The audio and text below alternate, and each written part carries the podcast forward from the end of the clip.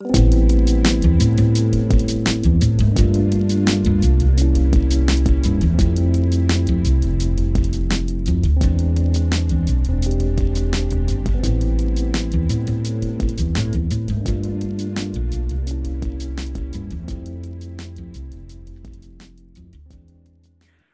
to episode 32 of the New Balances podcast. I'm your host, Adam, and I am joined by my very good best friend. Well, sometimes good, other times questionable, Father Demetrius. Father, thanks for joining us uh, for today's topic. Happy to be back. Happy to be back. So, uh, today's episode is going to be a bit of a um, sacramental and catechetical lesson uh, because sure. you may have heard in the news uh, for the people listening who have no idea what's about to come down the pipe to them. Um, there have been a couple thousand uh, potential baptisms out of Phoenix that have been declared invalid because of a priest there using a formula for baptism that is not the formula for baptism. And he didn't realize that he was doing uh, something that was going to cause grave harm, but mm-hmm. has inflicted grave harm upon these people. So we're going to get uh, into the weeds here on how it happened, mm-hmm.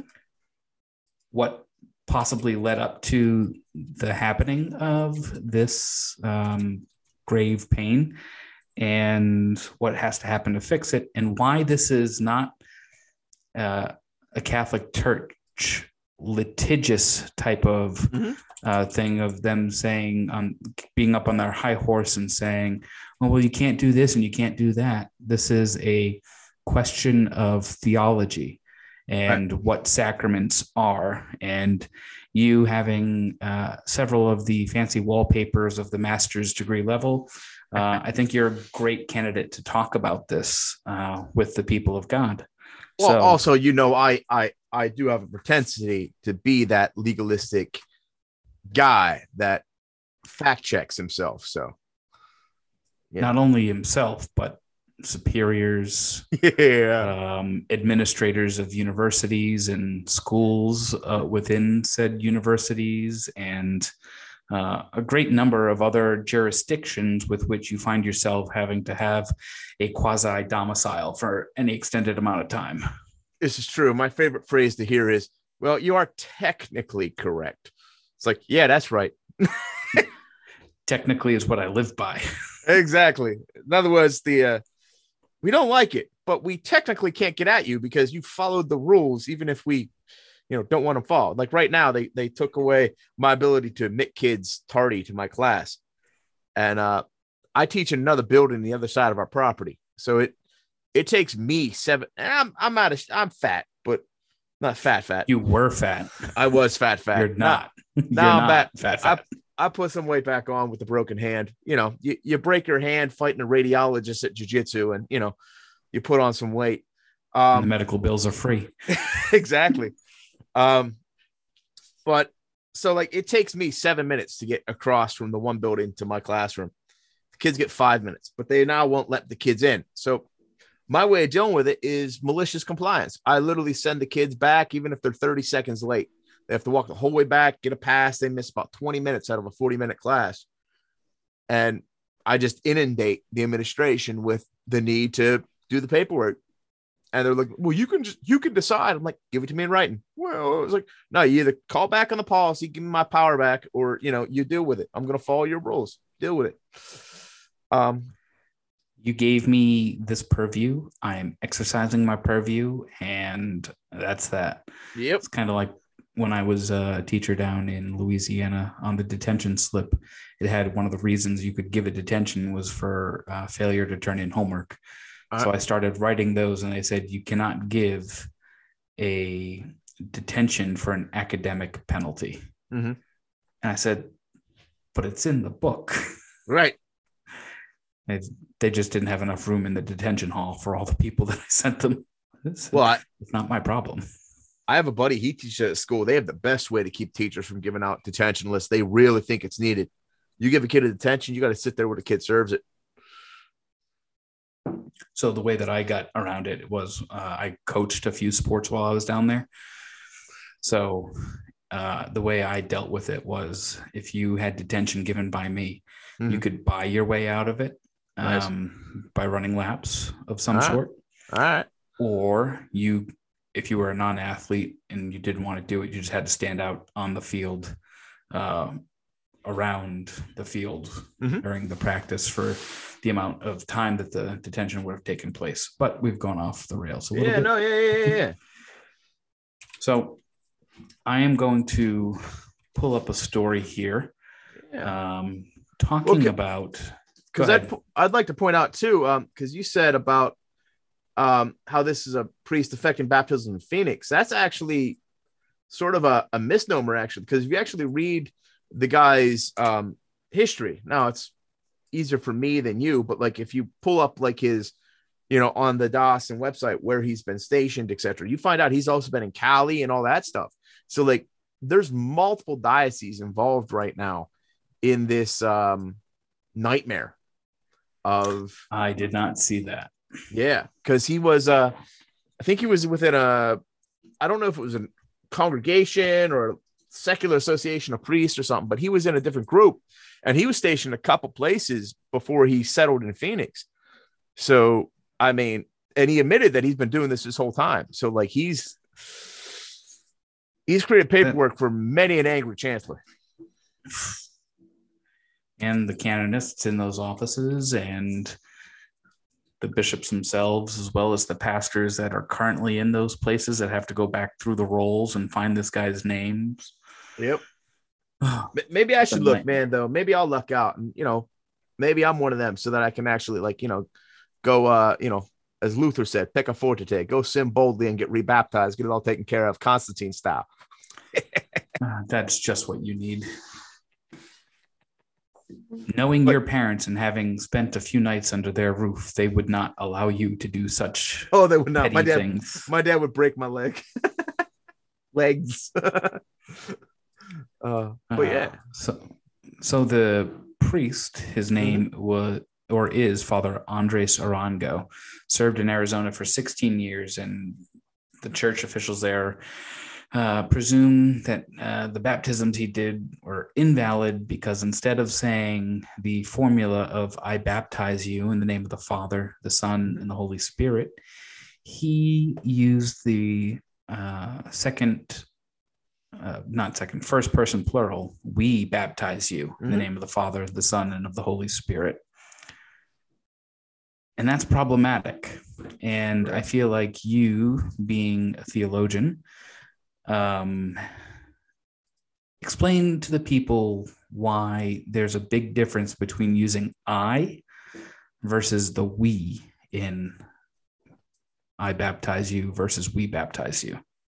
Well, so it basically boils down to actually there was a debate in this, and that's one thing I like back in 2020 the cdf dealt with this issue and one of the things they cited was actually um, Thomas Aquinas, because there was this debate even among the scholastics in the Middle Ages. So, like when the minister performs a sacrament, how is that working? How does Christ come into it?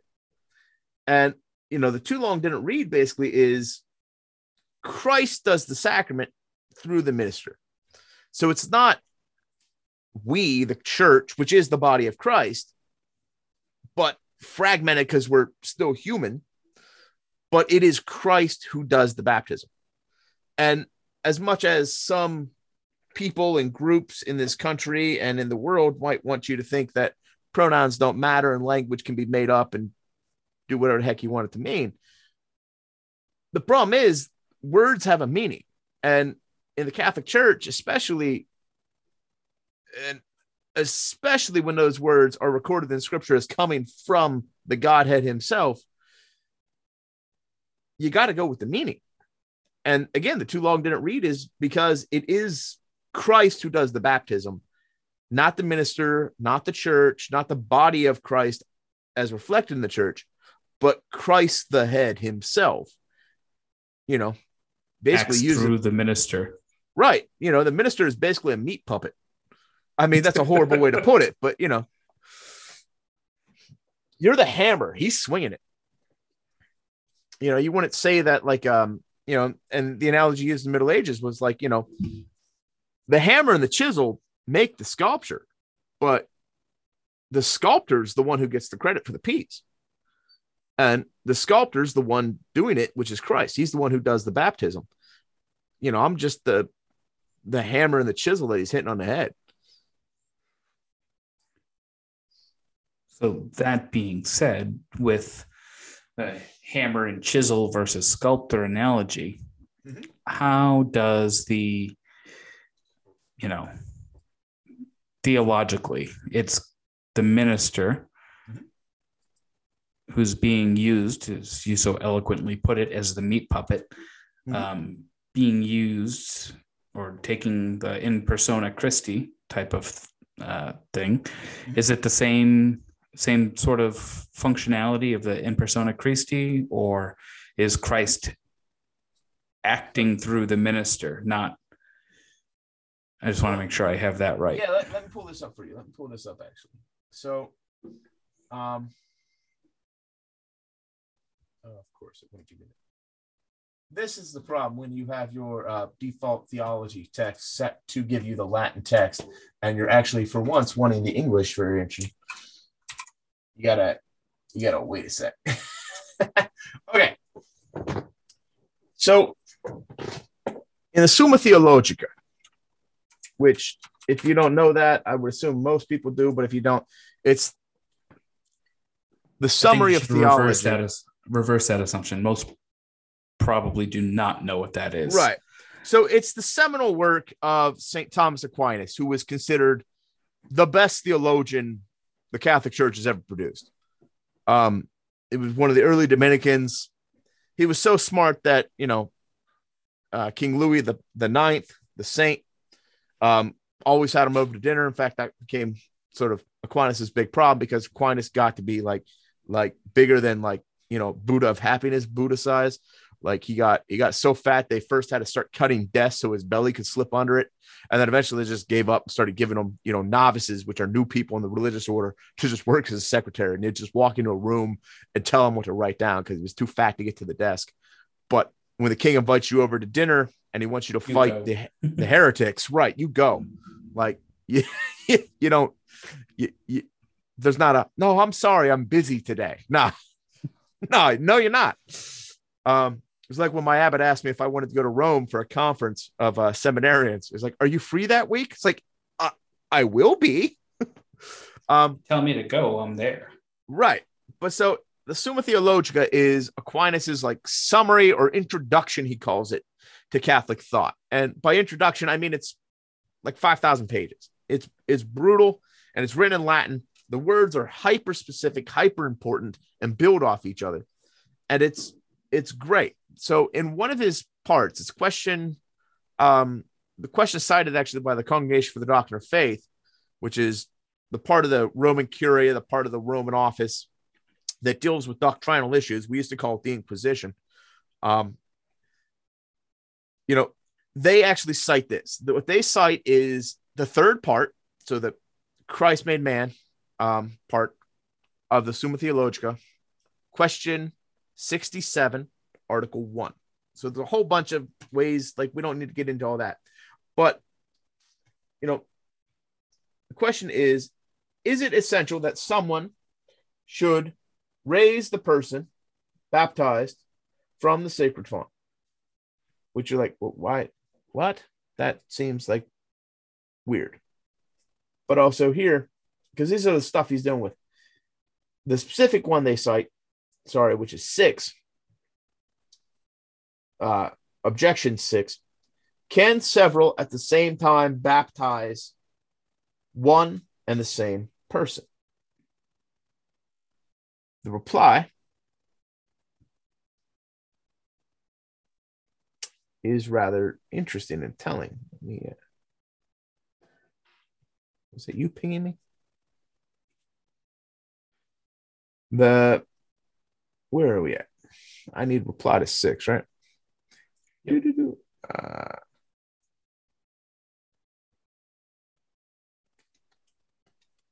or six. There's three corpus, three, three, three, three, seven, too far, six. Okay.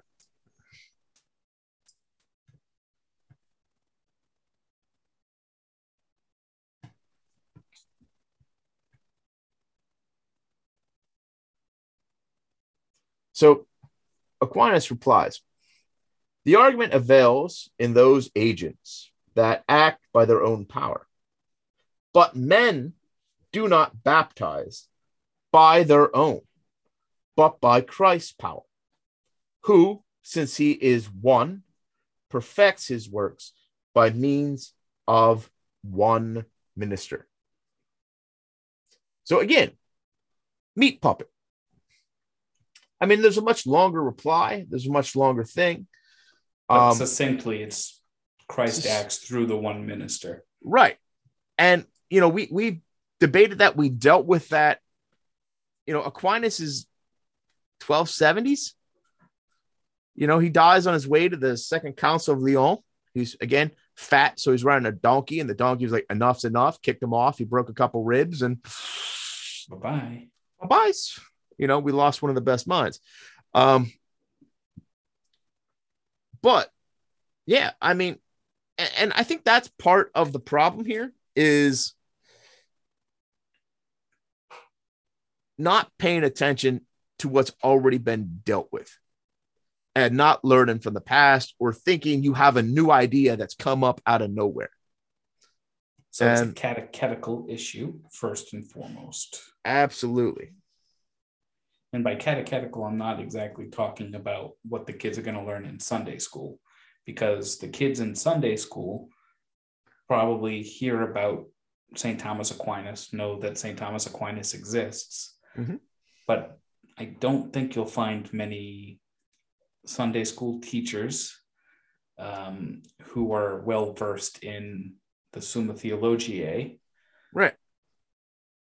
Nor are you going to find them able to read and understand, digest, and then regurgitate in a way uh, that a second grader would be able to understand what was just said. Right. And, you know, Aquinas is specific in his language for good reason. He knew that at the time you ripped language apart.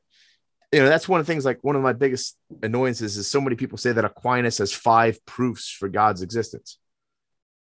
It's not the word he used. He said via. I have the five via, the five ways or five roads to know God exists.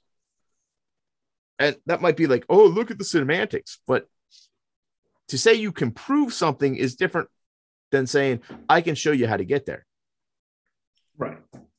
And again, I, I think, you know, there's been a generation of Catholics particularly in the US, but other places throughout Europe, you know, Germany, Western world. Yeah, yeah, exactly. Like places and, and where it goes more than just one generation. I think we're at least two to two, two and a half generations yeah. of poor, poorly formed Catholics. Yeah, and I think you see that in the stats too. Like uh recently, uh was it CARA? I think it was CARA put out their data CARA, the Center of Apostolic Research, they they pull priests by cohort, stuff like that. And what they found was actually the people getting ordained in the past 10 years, you know, they rank as far more conservative, but conservative in the article literally just means the do the black, oh, sorry, do the red, say the black. You know, the what does it tell me to do? That's what I'm going to do. You know, so let's not let's not make this up. The, for the non-church people, the oh. do the red, say the black is referencing something called the general instruction of the Roman Missal. Uh, so when the priest is standing up at the altar, uh, reading the prayers and um, you know, so using so, uh, the words of institution, he has certain actions that he does that isn't explicitly something for him to say, and those are in red type. Right. In fact, that's the where words that he speaks are in black, and that's what you hear. Sorry to cut you off, Father. No, no, no. To give that, the people context. Yeah, no. Well, I was going to say, um, being a teacher, I can explain this a different way. Like in school, you've probably heard the term rubric. Like this is the rubric for the assignment. This is how I'm going to grade you. This is what you need to do. That comes from the Latin Church, from the Roman Catholic Church, because ever since the Middle Ages, we've written, and by we, I mean the monks for the most part, because we were the copyists, um, wrote the instructions in a red, in a rubia in Latin, and the words you say in black, um, usually a black iron gall ink. Um, so that worked its way into colloquial idea of the rubric and but yeah so we're getting to a generation where people are realizing you can't just throw the baby out with the bathwater so to speak. You know the second vatican council wanted to refresh things but not change things. Like there's a reason the second vatican council doesn't have anathemas associated with its you know dogmatic documents. It's because it for the people at home, what is uh, an anathema? okay, so um, you still there? I'm here. I okay. like to I like to think of. Oh, okay. Um, I, I, heard a pop, so I wanted to make sure that I, I didn't oh, I didn't this off. Um, no, I like to try to give a context yeah. to people and understand that not everybody is versed in. Right. So in the Catholic Church, we've often always done a couple things when we have what's called an ecumenical council which is when you get a bunch of bishops together to represent the whole church to represent the body of christ the ecclesium the church itself by? um well, that depends on i mean you want to go down that rabbit hole um it always has to be at least promulgated by the roman pontiff but some would say it has to be convoked by the roman pontiff but you got to be careful there Nowadays, yes, it has to be called by the Roman pontiff, so the Bishop of Rome, the Pope, and the teachings have to be formally promulgated from that office. Now, in the past, some of the Roman emperors, like Constantine the Great, will call Nicaea because he'll basically like, "Give me a book. I need a book. What do you believe? Give me a too long didn't read. Like I ain't, I ain't learning all this stuff. Give me, give, let's go." Um, Hence the creed we say at mass on Sundays. Exactly, the Nicaea and Constantinople. But for the most part, those are have always up until the 1960s those were always called to deal with a very specific doctrinal question so like a matter of the heart of the faith a or b c or d and in some of them like again like at nicaea you have stories of you know arius who was one of the early heretics who taught that christ was the best creature ever made but that he was still creature he was still created which meant he wasn't god so sometimes these debates got so hard that, you know, according to the Catholic tradition, St. Nicholas of Berzy, the St. Nick we call Santa Claus, you know, just had enough and just walked up and decked them in the middle of the council. I mean, some of these. Well, that small t tradition. right, right. Yeah, that's, you know, that's colloquial tradition. Um, but, you know, I know a certain individual who's a redheaded fellow who during a seminary used to call St. Nicholas Day slap a heretic day. but, uh, so, being that they were always called for a specific issue, like the most famous one would be Trent, which is called and lasts for over 40 years, but it's called to deal with the Protestant Reformation and the syllabus, the multiple errors and attacks on the teaching of the faith that are taught by some of those early Protestants, you know, Zwingli, Calvin, Luther, all of which who had Catholic education and were part of the Catholic orders. But again, rabbit hole there but they all had what were called anathemas. So they gave a teaching document. They would explain what does the church believe? Why does it believe it? Give citations. Well, you know, ex father of the church, ex pope, why, you know, ABC for the past thousand years, 2000 years, 500 years, 200 years, depending on when the council was called. You know, this was what we believed and why. And then at the end of that, you always get what are called the anathemas, which is a fancy word in Latin. It means anathema sit means sit accursed or be cast out. And what they are is they're the counter statement. So it's if you believe this, you're accursed by God, you're out of the church. So, like, you know, a famous one would be like, if you believe that baptism is not necessary for the salvation of souls, anathema sit. That is a famous one from Trent. So if you believe that you don't need to be baptized, and again, you can hash that word out many ways. I mean, that's that's a complicated matter, but you're cursed by God. You know, another one would be, you know, if you believe there's salvation outside the church of Christ, anathema sit, you are cursed by God because it goes contrary to what the church teaches. Now, which is, is in and of itself a loaded statement, considering that the Catholic Church not only has a, a teaching where there's no salvation outside the Catholic Church mm-hmm. and is stated in the documents of Vatican II, mm-hmm. but still has other documents that talk about um, how do we have such things that we can have dialogue with these other churches and other mm-hmm. religions and not you know nullifying them in the same process well and that's one thing i do love with some of the vatican ii documents so like right now i'm teaching a class called christian lifestyles to a bunch of seniors and i always start the class by looking at lumen gentium so we take about three weeks because it's a thick document it's um it's a dogmatic constitution from the second vatican council on the church on Lumen Gentium, the light to the nations or light of the nations. And and that's one thing they're very careful in their wording in it, but they say like, look, the church as the body of Christ is how we are brought into heaven because heaven you know, it isn't some baseball game or something. It's not whatever you want it to be. Heaven is defined. We know exactly what heaven is. It's the beatific vision. It is seeing God face to face being united with him and him united with you in the most intimate way possible, which we know that because we know how we get there, which is by being a member of the body of Christ, the church.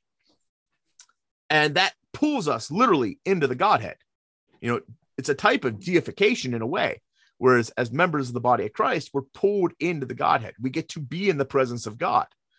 Um, and the church stands by that statement, but the church also stands by the fact that as it states, there are those who, through quote, no fault of their own, do not know the teaching of Christ, nor the gospel of our Lord.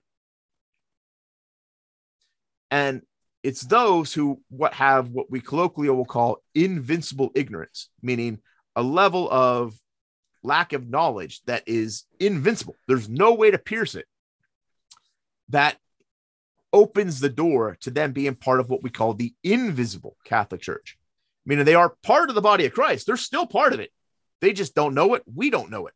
You know, God, through his mercy and salvation of humanity, has brought them in through maybe a baptism of desire of the spirit and the soul rather than a baptism of water. And that's one thing I love Lumen Gentium because Lumen Gentium starts out the first two um first two chapters deal with this, you know, how the church is necessary, how it is absolutely required, how baptism is essential, how confirmation calls you to a deeper defending and promulgation of the faith. But then it does say, like, look, there are those who, through no fault of their own, don't know God. And if they strive to follow natural law, or in the way the document puts it, which actually explains it, is the precepts of conscience without being deceived by the evil one, which it also says often deceives our consciousness as collective because we're fallen humans, you know, they have the potential to obtain salvation. In other words, we can't guarantee they're going to get to heaven. We can't guarantee they're a member of the body of Christ. So you're saying there's a chance. But there's a chance. It's just like how the Catholic Church changed its tone from in the Middle Ages. You know, if somebody committed suicide, they were denied Christian burial. They could not be buried in consecrated ground they were all but said to burn in hell. The church never said you're in hell, but we all but said that because the idea being murder is a mortal sin. Even killing yourself is a mortal sin. If you do it to yourself, there's no chance to repent. Bada bing, bada boom, you're in hell.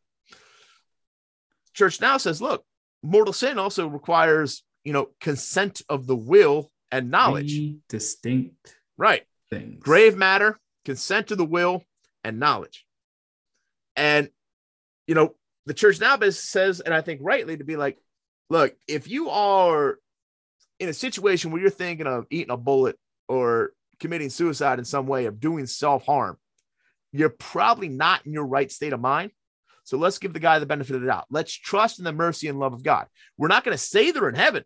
In fact, I I hate I hate when priests give a funeral uh, homily and they're like, well, we know they're in a better place. Like, really? You know that? Like, like you saw some miracles worked on their intercession. Like, like, how do you know that like they're in a better place? Like, you don't. I refused to even say it at my grandma's funeral. Like, I said, look, we trust, we hope she's in a better place. But as I said, I'm not the Pope. It's not my place to canonize. And that's what you're saying when you're saying somebody's in heaven. You're saying they're a saint. You're canonizing them. Um, but so like we're like, look, we're not going to say where they're at.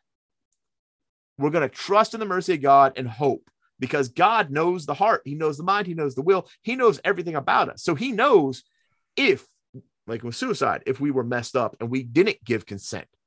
He knows, like, if we don't know the gospel or say we're raised in a faith that teaches you that Catholicism or Christianity is just wrong, God knows if that level of indoctrination and, you know, training rises to the level of, quote, invincible ignorance. We can't decide that. And so that does open up for what's called ecumenical dialogue and interfaith dialogue. And they're two different things. Ecumenical is among members of the body of Christ, kind of, those that have split away. So that's your churches, which are your Catholic churches, your Orthodox churches, those which have apostolic succession, full sacraments, etc. Your ecclesiastical communities, yes, Catholics in our hierarchy, we name stuff differently in our documents. So ecclesiastical communities are those that have valid baptism, but are missing apostolic succession or some other sacraments. That'd be like your Lutherans, um, your Anglicans, but not always your Episcopalians, because some of the Episcopalians actually have apostolic succession in this country, which is always a fun paperwork nightmare. Um, that has to go back to like how some of the early bishops after the revolution got ordained. But well, consecrated. It wouldn't be ordination. But so your ecclesial communities are those who have valid baptism, but lacking somewhere else. And then that's our ecumenical among the church. Then our interfaith is like our conversations with the Jewish people, with Muslims, with um, Sikh, Hindu, Buddhist, etc. But again, the idea is, you know, part of the confusion I think comes from Vatican II because being that it wasn't to get back on topic here, being that it wasn't dealing with specific problems. It wasn't a council called to deal with a doctrinal issue. There wasn't an issue of somebody running around saying that Christ was not God, but he was Superman. We didn't pronounce those anathemas because we didn't need to. All we were doing was updating how we talk about the topics. And in that, I do think you change the words and the meanings, and meanings and symbols mean something. Right. And I think some people got the wrong impression. And some seminaries, I think, did a bad idea too of how they taught, because I don't think the emphasis was put properly for several generations of priests, actually, that, well, the council taught what it taught. It's not an ongoing thing, it's done. This is the changes that have occurred. This is the updating that has occurred. It's not an ongoing spirit or process or process. It's a it's a done and yeah, no, you don't get to just keep updating as you want. That's not how this works. And that's how the other ecclesial communities work. Right. And you see how quickly that falls apart. You know, once you take away the hierarchy, everything falls apart. They like, shatter like glass. Yeah. Look at even the SSPX now. The SSPX broke away from the Catholic Church when we, um, you know, updated the liturgy again, following the Vatican Council. And now, because some of their founders and early founders are talking to the Catholics about trying to come back, they have splinter groups that are broken off. Like, whoa, you're betraying our tradition. You're talking to because once you lose unity, it's crapshoot. It all falls apart. But I think that leads to the mentality of it doesn't matter. Like I remember one time I was sitting in seminary and I forget what day it was. It was a fast day. So it had to be during Lent because it was like a, an actual fast day. Like you had to fast. Probably Ash Wednesday or I don't know what it was. You took but Friday classes? I for a while we were doing that like that PPF stuff because like I mean you've seen that that absolute nothing we get here. And I, I wanted to be a decent priest. Like, you know, I mean, I got my own issues. So, like, if I could help Bill with my own issues, I mean, you know, also gave me an excuse to get out on a Friday. So I got out. You're trying to, to make your your ignorance a little bit less invincible. Exactly. Plus, I could then stop and get a beer and a hamburger on my way home. I'm, you know, who who wants to eat Abbey food when you know you can expense Don't you have out your own gourmet chef? Eh. eh. We eat well. We eat well. Don't get me wrong, but it's not. It's not the same as like stopping and getting a nice chimay and having a you know a bison burger. So one of the things that you had said oh, previously. Oh, sorry, but let, let, let me tell that story because it, it applies to this. So it was a fast day. It was Friday or Wednesday, whatever. And I'm meeting there and I'm having uh, a drink. It was a coffee with milk in it. Oh, your doggy showed up. Good boy. Uh, good boy. So I'm having a coffee with milk in it, and one of the guys goes, "You can't have that. That breaks the fast." No, it's not a substantial liquid. I think I can even have broth and it doesn't technically break the fast. No, you're wrong. And me being me, um, Adam knows this, but I used to have what we jokingly called the deposit of faith, which was um, I would get an extra copy of every book I could possibly need in seminary and quasi legally scan it. I would destroy the book in the process. So there was a legal loophole at the time that let me make the PDF. Um, so I pull up the commentary on canon law and I search up the rule on fast and I look at it and I read it and I read it out to him. Like, yeah, no, dude, see, I was right. X canon, da da da da da da, interpreted this way, da da da da da. And why I tell this story is because the professor, who was a priest, looks at me and goes, Well, that's the legalistic response. And I looked at him and I went, This is a priest I like. And I looked at him, I was like, Ray, when did that become a bad thing? When did checking, fact checking, and making sure I'm not doing something wrong become a bad thing? I'm not using this against the guy. I looked and I was like, you know, I, I'm not pulling out the code on canon law to yell at somebody. I'm not coming up like, oh, you're not allowed that. I'm fact checking. You're wearing sure. buckled shoes. You can't do that anymore. Exactly. You know, oh, you have a beard. The Council of X said you can't have a beard. Um, you know, I'm not using against the guy, as I pointed out to him. So I looked at I was like, when did fact checking, when did checking, when you have access to the resource, become a bad thing? And he just looked at me dumbfounded. I'm just like, and I tell that story because I think that summarizes a large generation of Catholic clergy in the West. Now, you don't have that same problem, I don't think, in you know Africa, some parts of uh, Central America, South America, Asia, places where you know you still actually pray for your daily bread.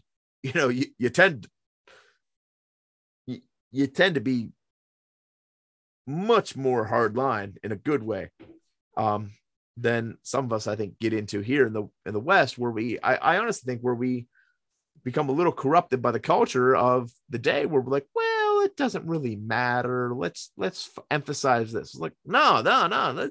There's a rule right there. I can't no, no but and then again, we I think we see too, especially these days, like with the baptism thing, you know, this idea of well, pronouns don't matter. Yes, they do. And then also the oh well, it's the church acting as a whole. I'm not special. Actually, yes, you are special. Yes, there is the ministerial priesthood and there is the common priesthood of all the baptized. This is an act of the ministerial priesthood because, again, you are the meat puppet. You are what God is using. You're the in persona Christi. You are the tool. So, just to play devil's advocate here and to ask the question, I would say two uh, question. I would two questions I would have. If it's an act of the ministerial priesthood, how is it then that I could baptize somebody in in case of emergency? How is it that um, you know somebody's grandmother could baptize a child in the bathtub. I'll, I'll, make it even better for you. How can my cousin, who was born premature with a major birth defect, be baptized by his Sikh OBGYN in the OR and have it count? I mean, because they followed the the ritual to a certain extent. The right. I baptize you in the name of the Father, the Son, and the Holy Spirit, because this is what your parents want, and this is what the church prescribes. So I'm using the intent of the church and the intent of your parents and enrolling you into the the church of God. Right. So baptism is one of those sacraments where now I could be wrong on this, but I see it as it's one of those few times where the ministerial priesthood of Christ functions through anyone made in his image and likeness. Because it has to be a human that does the baptism. And they have to have legally the, also marriage. Right. Yeah, same thing with marriage. Well, marriage is complicated because marriage, to be a proper marriage, you have to be both baptized to be sacramental. Right. So that gets more complicated there. But I would say with baptism, because it's so essential, if you use water, you say the Trinitarian formula, and your intention is to baptize this guy into the Christian faith, hopefully the Catholic faith, but Christian faith, then it doesn't matter you. It's it's a classic example of by the work done. So we have a fancy phrase in Latin, which you know I'll, I'll spare you guys. But again, in the Middle Ages and even earlier, we had the debate. You know, came up in the um, in the 300s and 400s because you had a bunch of priests who caved and offered sacrifice to the Roman gods to save their own skin because they were cowards.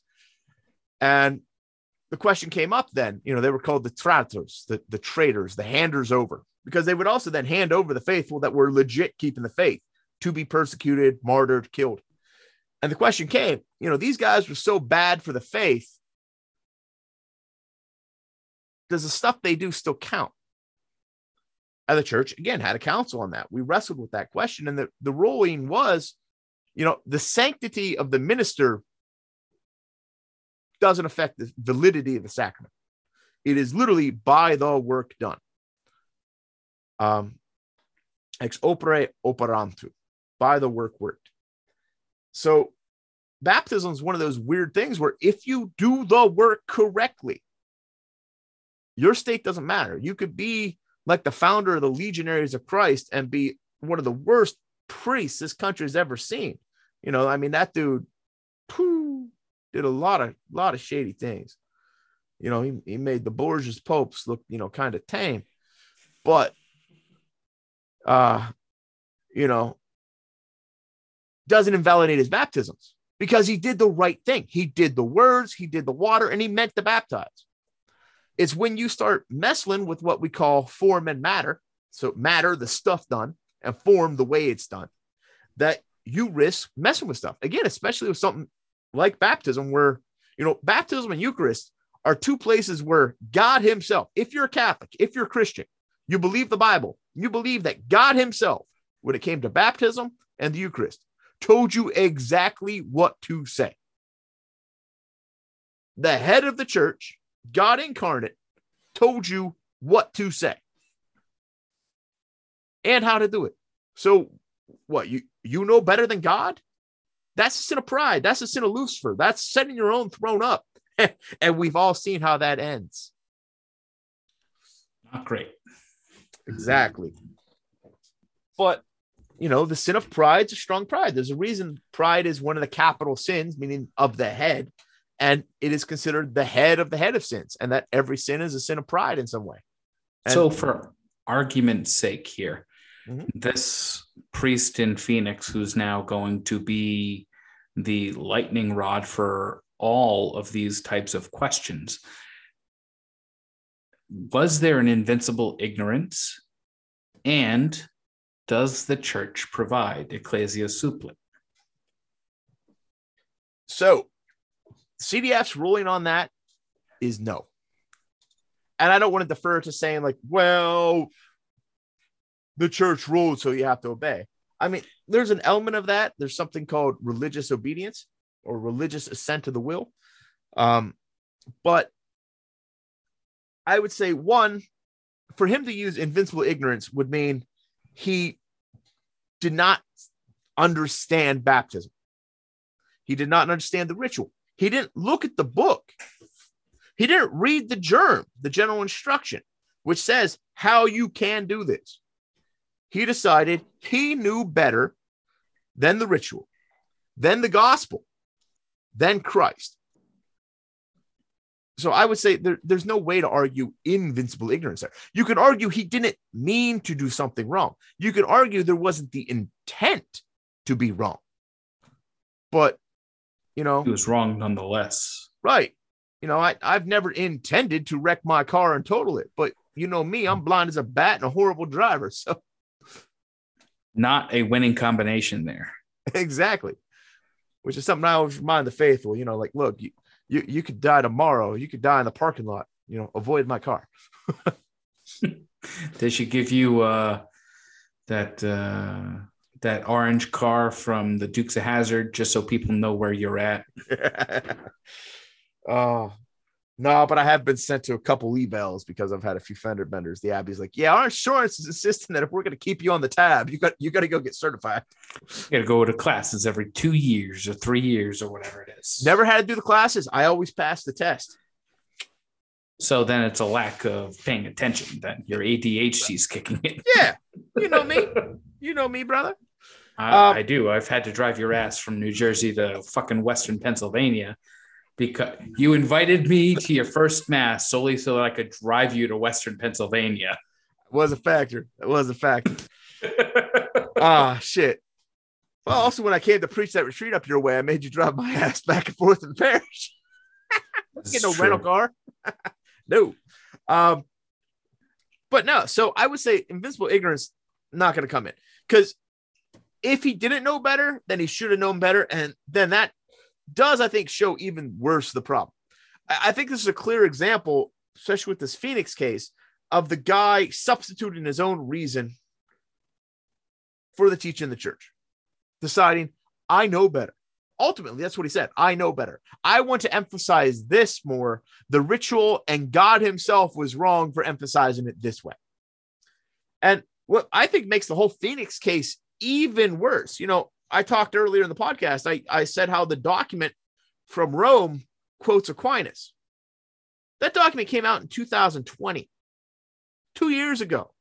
This dude's still been baptizing people wrongly. Like, how? We assume, you know, well, no, we don't assume. We know he has been. But yeah. Thank, thankfully, there's been some sort of thing going on between 2020 in 2022 yeah. where maybe not in, as many people were getting baptized as should have been. True. Uh, but but again, it just shows the lack of paying attention, the lack of reading. And again, there was a similar issue back in 2008 where people here in Jersey, and this came down hard in the Newark Archdiocese near where I'm at, because there was like three priests who were actually the ones who started this idiocy, but they were baptizing like in the name of God the Creator, God the Redeemer, and God the Sanctifier. And even then, Rome put out a document directly addressing them saying, uh, no. Stop Do the red, shit. say the black. Don't mess with the words Christ gave us. Like, how fucking hard is this? I mean, and and you get it. Like, like I find it funny that a nurse I know, um, she works as a nurse now. She had a an interesting career beforehand. Adam's smiling. He knows the story I'm talking about. She she also was uh, into internet things, um, but you know the fact that she understood the rite of anointing the sick better than one of the priests I know is disturbing. So like she called me up one time. She had been trying. She was working a, a critical care unit case. This is uh, three years ago, four years ago. I was already ordained, and she's like, "Father, I, I know you can't anoint over the phone, but can you at least say a prayer with this guy? I've I've been calling the chaplain, I've been calling people left and right. He's dying of bone cancer, but he's too old and too stubborn to die without talking to a priest. She's like, I know you can't anoint him. You're not in the room. You can't actually touch him, but can you like do something? And so I did. I FaceTimed with him, and then I got on the phone call and I I called the bishop of that local diocese on his personal cell phone number because I still had it from back in the day, and uh, he was confused. But after the confusion wore off, he went on a warpath and he fixed the problem. which is what I had hoped he would do. But he sent you know, a priest immediately. Oh yeah, and then he and then he read the guy riot act. That was a that was a January first situation. Goes, well, it's my day off. And the priest, the bishop was like, you don't get a day off. If a hospital's calling you, you don't get a day off. That's not how this job works. I have on occasion had to remind priests that uh, you know we talked in seminary, um, or at least in the religious house that I was in that for this you were ordained. Like priests would suck their teeth for having yep. to do things, celebrate the sacraments, right? Sacrament of the sick, you know, confession. Uh, you right. know, they would get bullshit that they would have to go and do something. And I would just look at them remind them and say, you understand that this is the delineating factor between a ministerial priesthood and, you know, the right. the the common priesthood that we all share in thanks to our baptism you were ordained specifically for this reason nothing else this is exactly. what separates you from everything else that exists on this planet to go to that person on their yep. deathbed yep. to confect the eucharist to forgive this person's sins yep that is the delineating factor you are set aside for this purpose yep. nothing else matters well, and that same nurse actually, you know, recently when I was home, she was working as a supervisor at a hospital. She called me up. It was like 10 30, 11 30 at night. I was there laying in bed. She's like, You're young enough. You're not going to die. I got a guy dying of COVID. Get your ass down here now. And I went, All right, I got to get pants on. Hold up. I'll be down.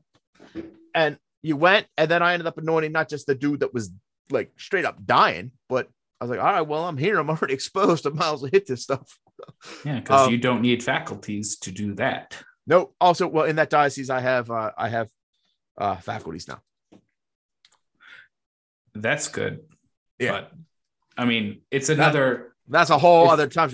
But but getting back to the situation, so this nurse knew I couldn't anoint over the phone. She understood the matter, which is the oil touching the skin, and the form, the words the priest says, as being linked and essential we have a priest that I live with. You know, I love him death. He's a good guy.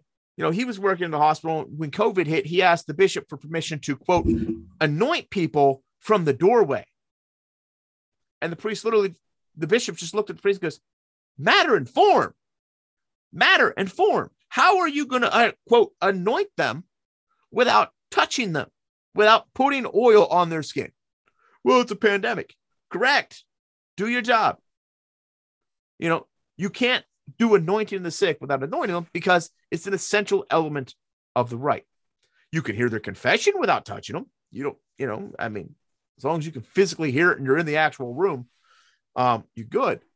But and I think that's part of the problem. That'd be like, you know, like changing the words, changing the formula of baptism, you know, that that's just as bad. And the priest should have known that's just as bad as if he started baptizing in wine or beer. You know, I mean, as much as I would love to be a priest that gets to baptize a kid in the Stanley Cup with a bottle of champagne, I know that wouldn't work. you know, like that's it's not how it works. It brings up the imagery from a couple years ago when one of the Tampa Bay Buccaneers had their uh, Tampa Bay Lightning, excuse me, yep. had their child baptized in the Stanley Cup, which technically is okay because they used water and they used beer. water and it was a Russian Orthodox priest, so he wasn't going to cut corners. They do not cut corners. that ain't happening. Um, but yeah, so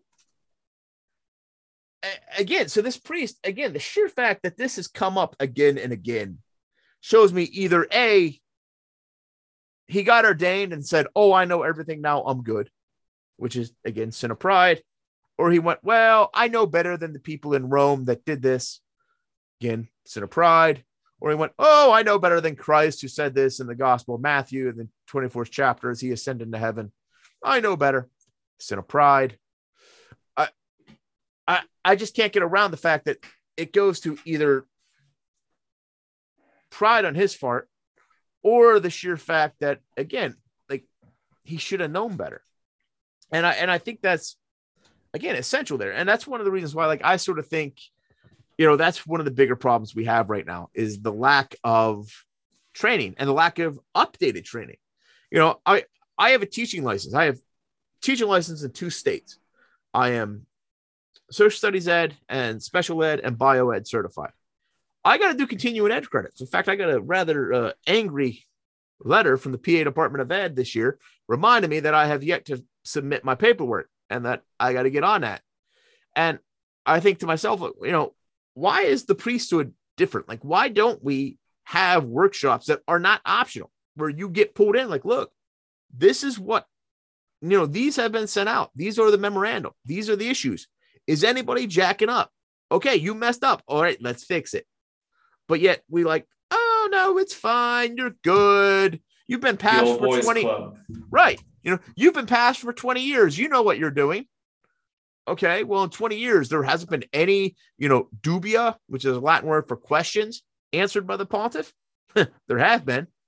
I mean, more under Benedict, less under Francis, because like that boy don't like answering questions. But I don't mean that as an assault. I just mean like, look, it's the truth. like, like, you know, Benedict was always clarifying what he meant and how. Francis is more like, and that's eh. the difference between a theologian by trade versus somebody who did not teach philosophy and theology throughout their right uh, priesthood and uh, episcopacy. And I would say more than that. I mean, Benedict XVI, when he was Joseph Ratzinger and a newly ordained priest, he was a page for the for the Second Vatican Council. He was Google before there was Google. It was his job to know what previous councils has said and where he could find that in writing. So that when a question came up in a session and the bishops went, uh, we don't know, little Joey ran down to the library and came running back with page six, page 12. that was his job and he was good at it. It's just like the same way Anthony Scalia became a great American judge. It was because he had the memory to remember where stuff was written down and he could fact check himself and others on the fly. Like I may not know the answer, but I know where the answer is. Exactly. And I can and I feel like you, that's nine 90% of life is okay, I don't know this, but I can figure out where the answer to this question is and i can you know get that to you. Exactly. Um, and that's the, why socrates is considered the wisest person to have lived. Because when asked you know when said he was smart all he said was well i know i do not know. Gnosco mu gnosco i know i do not know. And that that is the definition of the wise is it's the guy who realizes look there's stuff i don't know about you know, I can't spell to save my life. I use Grammarly. I pay for Grammarly. You know, because uh uh-uh, you ain't reading Your my brain language. works too fast. Yeah. spell the. Yeah. Yeah. It's messed up. That always gets spelled weird. That's always T E H. Um, but yeah, I mean, it's it's, but it's crazy. I mean, but you have a lot of people that just think they know better and they're refusing to learn, they refuse to listen. And also, one thing I found, even among Catholic priests, is the idea of if you disagree with them, you're morally wrong. Like, there's no way to even have a debate because the moment you state something that's not their belief, you're morally wrong. You know, this came up recently with another monk. You were discussing um, receiving communion in the hand. And he's like, well, you know, it's the tradition now. And I was like, well, if that's the normal way to receive communion, then how come you need special permission from the Holy Father to do it that way? Which, ever since the council, they've given without much question. But if it's the normal way, because we had a couple people that were insisting on receiving on the tongue, and this guy refused to do it. Uh, and I was like, well, that's the right. Like, well, no, they can receive in the hand. It's like they can, but that's not the normal way to receive communion. And I looked at it, I was like, I was like, also, name any other rite in the Catholic Church. And if you don't know the Catholic Church, you have the Roman Catholic Church, which is our common one, the Latin Catholics, but there's some 20 some other, you know, rites or ways of doing liturgy. I want to say 23. Yeah, sure, I think it's 26. 23, 26, somewhere in there. But like you have the Byzantine family, which come from the Greek traditions. You have the, you know, Ruthenian, the Armenian. You have the Coptic, the Syriac, the, you know, insert different ways. None of them receiving the hand. Not a single one. And so it's like, look, dude, like the normative way in the Catholic Church, no matter the rite, is on the tongue. So if this dude wants to receive on the tongue, I get you saying you're not comfortable doing it. That's fine. I'm sitting there. I'm vest. Come like defer him to me. Yeah, But- we had, but he took that as a- issue- Assault on him. It wasn't a Right. theological discussion. Sorry. that and that's the the issue you know they're not willing to have a theological discussion they take it personally as if you've insulted them and their integrity um, like i know that it is up to the person who's receiving the eucharist uh, at least here in the united states to however they want to receive it Yep. that's fine either on the hand or in the tongue it's up to the receiver to present how they want to receive the Eucharist. Uh, Yep. I know a priest who does not want to put the host on someone's tongue. Uh, he instructs them to go to the back of the line and he'll Mhm. get them on the back end. Mhm. But after every single person who's going to receive on the tongue, he has to sanitize his hands with hand sanitizer Mhm. and then do it again, and rinse and repeat. And I, knowing that it's just the way uh, that it is the right of the people, and Mhm. they understand that this is an issue.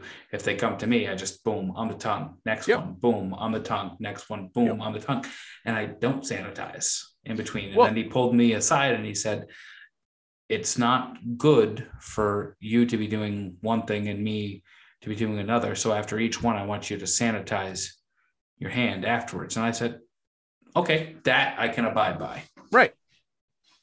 And bishops in Jersey actually passed that as a rule for a long time. But I will say this. Uh, you know, I've been a priest now for what, five years, six years, been on six, something like that. coming up on f- 2007 no 16 16. yeah coming up on six coming up on six. And I will say this even before that, I've never touched a person's tongue putting in the host same because they don't move. Like they're pretty stable. I have had multiple people touch me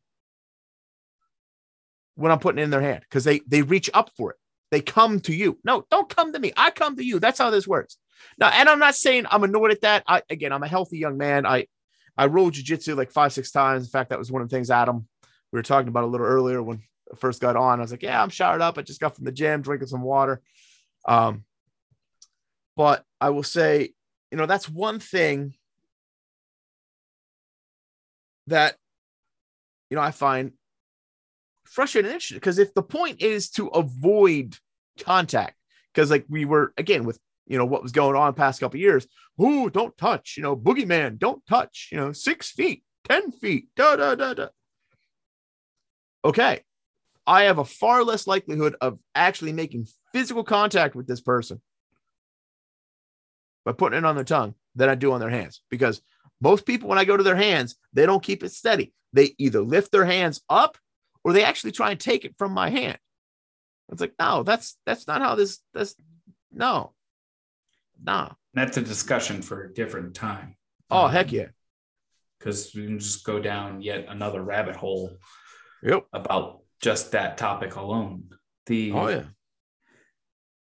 so i think we've covered sufficiently the we baptize versus the i baptize and the why and form and matter Right. And you see the same thing actually, you know, in the Roman canon. Like if you look at the Roman canon, um, there's the line, um, do I have Logos on here?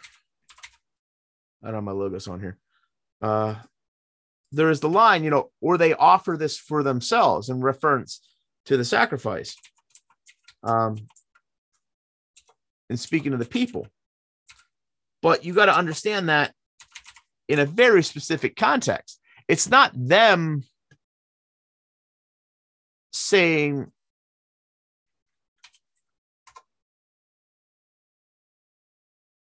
me pull this up.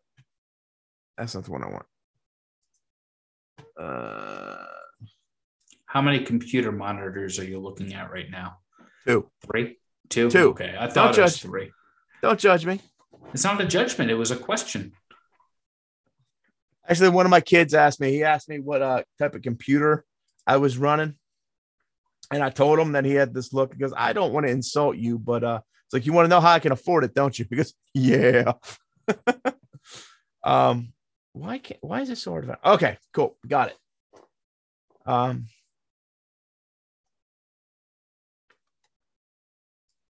So here, in the Roman canon, which is canon one in the Catholic Church, um, under the section of communication or uh, uh, commendation of the living, you have uh, remember, Lord, your servants, insert names, and all gathered here, whose faith and devotion are known to you. For them, we offer you this sacrifice of praise, or they offer it for themselves and all who are dear to them for the redemption of their souls and hope of health and well being, in paying their homage to you, the eternal God, living and true, in communion with those whose memory venerate. Da, da, da, da, da. So there is at times this element, even in the Roman canon, of the people doing something together. We come together collectively for the liturgy. You know, that's I was one going to reason. say, because it said, uh, I think in the second or third sentence there, for them, we offer. Right. But at the same time, what I love with this thing and why I see it as perfectly on point, when you get to the words of institution, the words that change and confect the Eucharist, that take it from bread and wine and make it body, blood, and soul and divinity of Christ, we don't use a plural we. You know, it's the take this, all of you, and eat of it. For this is my body, which will be given up for you. Take this, all of you, and drink from it. For this is the chalice of my blood, the blood of the new and eternal covenant, which will be poured out for you and for many. Da, da, da, da, da. So even though collectively we're working as a church at the liturgy, you know, that's one of the reasons I love saying Mass ad orientem. One, it's less distracting. Ad orientem is when I am facing the same direction as the people. Some say your back's to the people. Well, in a way, but I am praying with them. I am leading them in prayer. And I like saying Mass that way. I, I have a parish back home that I love helping out at um, because I get to say Mass that way. But I think that shows in many ways this element of I am gathering as the minister all these prayers together. But they are praying, they are doing action, they are participating. Again, Second Vatican Council, Sacrosanctum Concilium, number 14, they are participating actively. They are participating fully and consciously, but they are participation actuoso in Latin, not activa in Latin. Actuoso meaning with living action rather than activa, which means I do now, I say this now, I handle this now. No, no. We participate through life together. But when push comes to shove, it is the minister, the one doing the action himself, the priest in the case of the Eucharist, the ordaining, not the ordaining, the baptizing minister in praise of baptism, who becomes in persona Christi, who becomes the instrument of Christ himself. It's not a we at that point, it's a my or an I, because you're the meat puppet. Christ is doing his thing. You're just along for the ride and you're his tool. You're his hammer and his chisel. Enjoy it. So, meat puppet um, visual in full effect. The minister is the one who is baptizing, hence the I baptize. Mhm. Um, why is it in an Episcopal consecration, know, ordination into the episcopate? Mhm. Why is it three ordinands? So it's not. It is and it's not. So that's like saying, why does a priest have to be present for a marriage? It's the witness factor. they don't canonically. Well, they do and they don't. right according to canonical form. However, there the church in her infinite wisdom makes available the possibility of not having a priest Correct. witness the vows when you can't get to a church. Correct. So, and that's why, like, we use three bishops to consecrate a new bishop. There is the principal consecrator, there is the one who lays the hands on first, and that's the consecrating bishop. Like, if you look up the, the, um, like the lines, the pedigrees of various bishops, it'll say lineage, the lineage, right, of the apostolic succession. It will give the principal consecrator, and then we'll have co consecrators because they're the backup. They're the just in case scenario. They're the extra witnesses so that you have three guys who say they saw this happen. And sometimes you don't have that. You know, the underground church in China for the longest time were lucky to have a bishop to be able to consecrate people. So, like, they didn't have three. There wasn't three alive. They were getting killed left and right or sent to camps. So, sometimes we add on things, in many ways, like the Pharisees, to ensure the validity of the primary thing. So, for example, in Episcopal consecration, there, the consecration occurs by the one. You don't need three, other than that's what the law says. That would be a discipline, a low D discipline or doctrine of the church, rather than a capital D discipline or doctrine, which is those things which are absolute, you can't change. Again, like the words of baptism, you do it or it don't count. Um, or like again, priestly celibacy. You know, there are rites of the Catholic Church where Catholic priests have families because it's a So little I feel discipline like you and I could talk about this for for ages. for ages and forever ad nauseum. Yeah. Um, maybe some of the people here have reached the ad nauseum point because we've been talking for close to 90 minutes. Yeah. Um, but I'd love to have you on again to talk about all of these other topics. And, you know, maybe I can throw out something on social media or an inbox of some sort for the people to submit questions to Oh, I'd well, love that. Demetrius to ask that. And Um, another thing, um, they might be interested. They might see it. Uh, little self plug and shilling here. I well, recently. I was going to get to that point. You Oh, know, okay. We're just going Ah. to self self indulge. It's fine. Uh, but uh, where no, can no, the no. people? Go for it. Go for it. Go where for can it. the where can the good people of God find you on your social medias? So I have uh, two channels I quasi up to update regularly. One is Demetrius Thomas, which is my Abby channel. So if you look for Demet, if you type into YouTube Demetrius Thomas Mass M A S S, um, you'll often find me. That differentiates me from you know the football players, basketball players. Um, Demetrius Thomas. My sort of icon channel ID um, for that is my coat of arms, which uh, lovely person here helped me uh, get. Um, but it's it'll be a blue and white coat of arms with a cross and a red shield on top of the shield. You'll see it. Um, that's my like church only related stuff. So that's I clip out homilies, I put them there.